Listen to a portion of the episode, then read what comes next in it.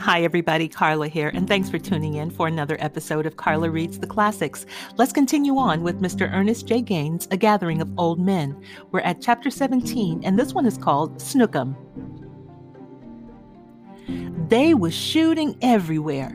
Soon as the sheriff went down, they started shooting. Shooting out the front door, shooting out the window, shooting up in the ceiling, shooting everywhere. Just hollering and shooting. I told myself, boy, you better get out of here. Grandma had Toddy and Minnie by the hands and hollered for me to stop. But I told myself, no, indeed, I'm getting out of here while the getting is good. And I shot out through the kitchen and went under the house. Then I started crawling toward the front. I didn't stop till I had reached the front steps. Now, I could see the sheriff, old Mapes, sitting out there on the walk trying to get up rocking this way, that way, like one of them big old scoiling kettles, trying his best to get up. But he was too big to make it by himself, and I sure wasn't going out there to help him. The people were still shooting and hollering. I could hear them in the house over my head, shooting and hollering. I could hear Grandma calling me, Reverend Jameson calling the Lord, the rest of them just shooting and hollering. Then I saw Lou crawling fast on the other side of the house. He was crawling on his knees and his elbows, crawling fast. Then something made him stop, and he looked under the house at me. It was dark under there, and it took him a good while to make me out. Snookum, that's you under there? Yes, sir. Don't you hear your grandma? Yes, sir. Get to the back, he said. I didn't answer him. I wasn't going back there either. Grandma wasn't going to beat me for not answering her the first time. Stay down, Lou said, and started crawling again. He was carrying a pistol. He crawled over to where Mapes was sitting on the walk, rocking, rocking, trying to get up. You all right? he asked him. Sure, Mapes said. I'm just sitting here for the view. Your deputy resigned, Lou said, showing Mapes the pistol. Keep it, Mapes said. Anybody else got hurt? I don't think so. Mapes tried to get up again, but he was too big. You need help? Lou asked him. More than you can give, Mapes said. You're in charge. Raise your right hand. Do you swear like hell? Lou said. You're still in charge, Mapes said. Now, don't bother me any more tonight. What am I supposed to do? Lou asked him. You figure that out, Mape said. Just leave me alone that'll do it for chapter 16. And let's move on with chapter 17. This one is called Horace Thompson, aka Sharp. Leroy got winged. It wasn't bad, no more than a scratch, but he was over there sniveling like a gut hanging dog. Luke told him to shut up. We all told him to shut up, but he went on sniveling, sniveling like some kind of gut hanging dog. I'm dying, he said. I'm dying. Y'all don't even care. If you don't shut up, you will be dying, Henry told him. Big killer you turned out to be. Y'all didn't say they had all them guns, he said. No shit, Henry said. I'm dying, he said. Shut him up, Luke whispered. Shut him up. Shut up, Henry whispered viciously. Then I heard a slap. Shut the fuck up. Now he really started his sniveling. I'm gonna give myself up. I- I'm gonna give myself up. You walk out there and I'll blow your back off, Henry said. You're in it, fucker. You gonna stay here till the end. Mapes, Leroy called. Mapes! Shut up, Henry said, and hit him in the mouth. No, he said, crying. Mapes! He called. What? Mapes answered from the yard. We couldn't see him, only hear him. From his voice, he sounded weak. Luke hadn't intended to kill him when he shot him, only to stop him. What you want? he called back. This here is Leroy, Leroy Hall. I ain't nothing but a child, Mapes. That's too bad, Mapes called back. I'm a white boy, Mapes, Leroy called. That's too bad, too, Mapes said. Satisfied now, fucker?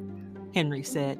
He got crazy with the sniveling now. He was all bent over with his sniveling, just coughing and spitting. If the niggers don't know where we were, if the niggers didn't know where we were before, they sure know knew where we were now. Luke inched a little bit from behind the back tire of the tractor out into the road. He looked up the quarters, down the quarters, then moved back. Seen anything? I asked him. How can you see a nigger at night? He said to me. Hey, Mapes, he called. What you want, Luke Will? Mapes called back. Got a boy hurt pretty bad. I want him to get out of here. Go on and take him out, Mapes said. Them niggers will shoot us. Shoot them back, Mapes said. Shoot them like you shot me. One of them niggers shot you. We didn't shoot you. I have witnesses you did it, Mapes called. He rested a second before he went on. And you're going to pay for it, every last one of you. He rested again. If you get out here alive, he want them niggers to kill us. Leroy started sniveling again. He want them niggers to kill us all. And I told you to shut up, Luke said, and swung around and kicked him. He kicked him again and again. I told you to shut up, to shut up, to shut up, he said, kicking. Henry, Elsie, and I grabbed Luke and held him down while Leroy crawled out of the way. Take it easy, Luke, I said. I had him by the shoulders. Take it easy, take it easy. He was breathing hard. He had tired himself out kicking Leroy, but he had enough strength to raise his arm and knock the hell out of me. Any other time, he would have had a fight on his hands, but I knew what was bothering him now. He had brought us here, and now everything had backfired, and he didn't know how to get out of it. Leroy was laying over there in the ditch, balled up on his elbows and knees. Nobody paid him any mind. Luke moved up against the tire again. Mapes, he called, I'm out of bullets. You gonna let them niggers shoot us down like dogs? Mapes didn't answer him, but Charlie did, from down the quarters. You could hear him, but you couldn't see the black ape. I got some extra shells, he called to Luke. How many you need? Luke Will. Send one of your boys to come and get 'em. I wonder what them niggers been drinking to make them all so brave, I said to Luke. Luke moved around the tire and looked down the quarters, then he moved back against the tire again. They all over the place, Luke. I said. Ain't no way we can get out of this. You backing out too? He asked. No, I said. I knew him too well. He could be mean when he wanted to, mean toward anybody.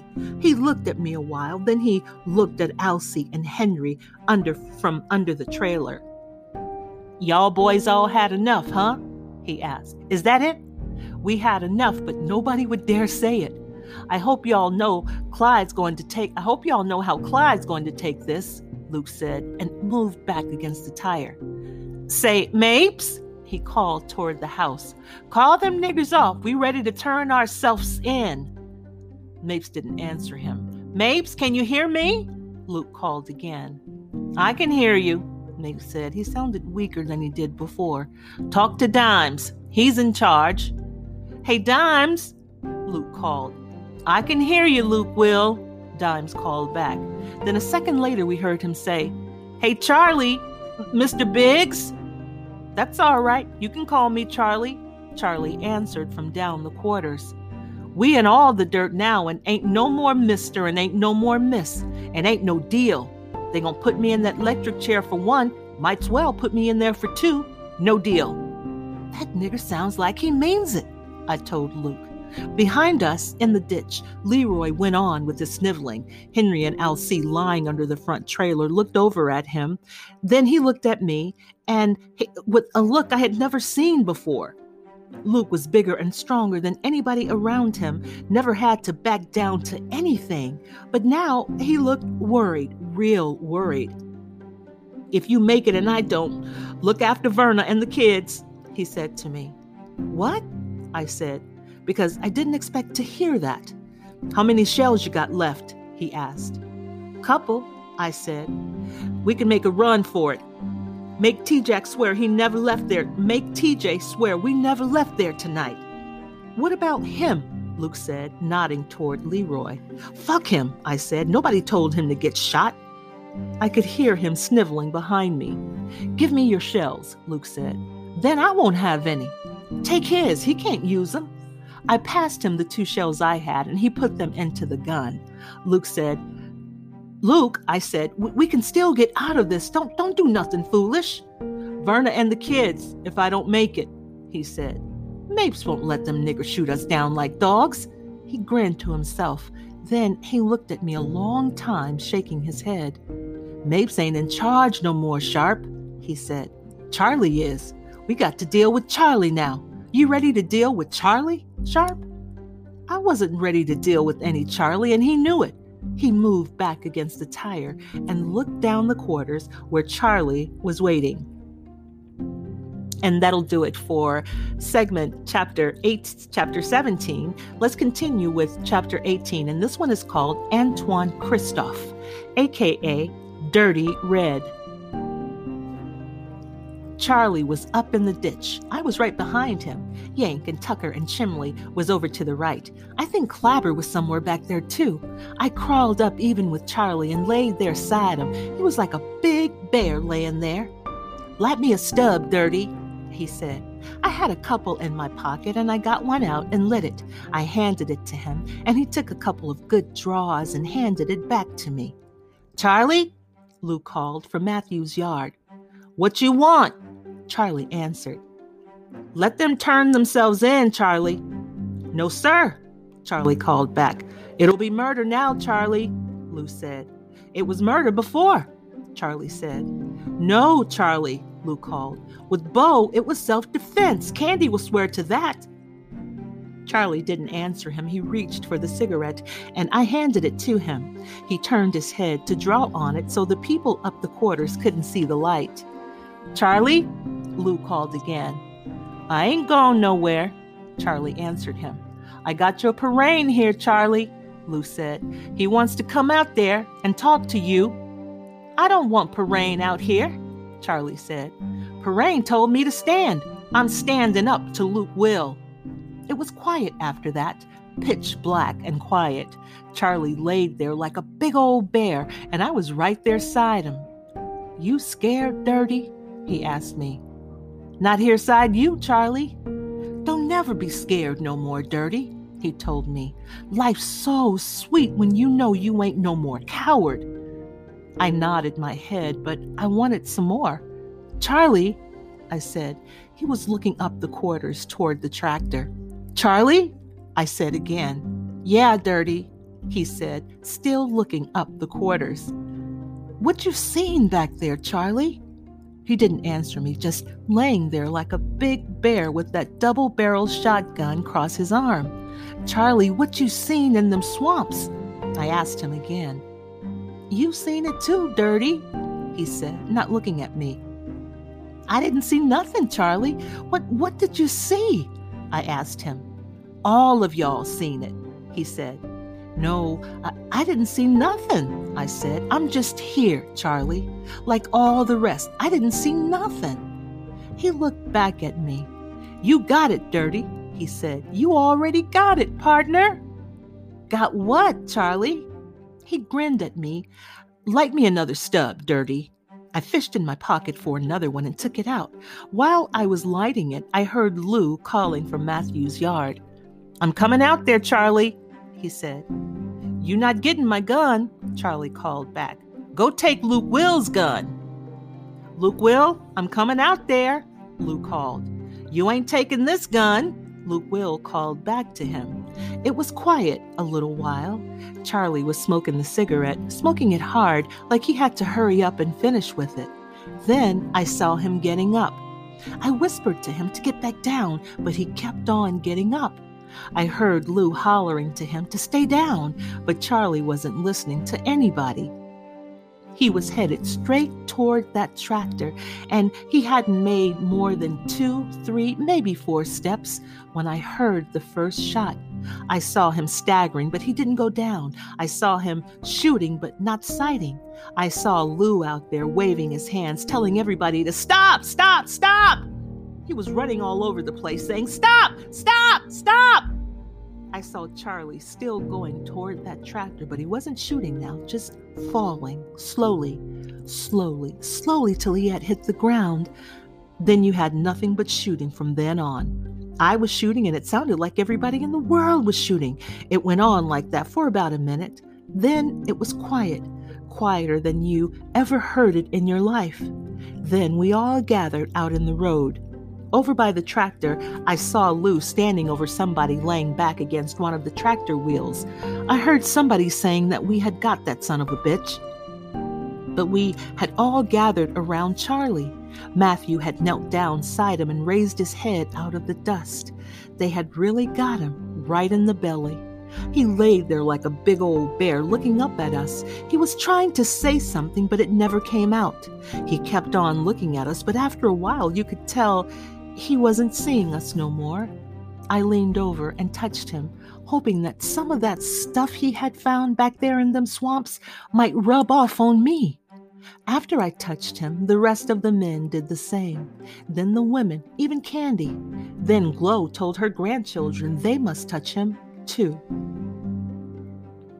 And that'll do it for segment 18 of A Gathering of Old Men. Let's continue with the final perspective from Lou Dimes. There were three funerals two days later. Beau and Luke Will were buried in Bayonne. Charlie was buried at Marshall. The trial took place the following week, lasting three days. Candy hired her own lawyer, Clinton, to defend the blacks. The clans defended Luke Will's friends, and you've never seen a sadder bunch of killers in all your life on either side. Everybody had something wrong with them scratches, bruises, cuts, gashes. They had cut themselves on barbed wire, tin cans, broken bottles, you name it. Some had sprained their ankles jumping over ditches, others had sprained their wrists falling down on the ground, and some had just run into each other.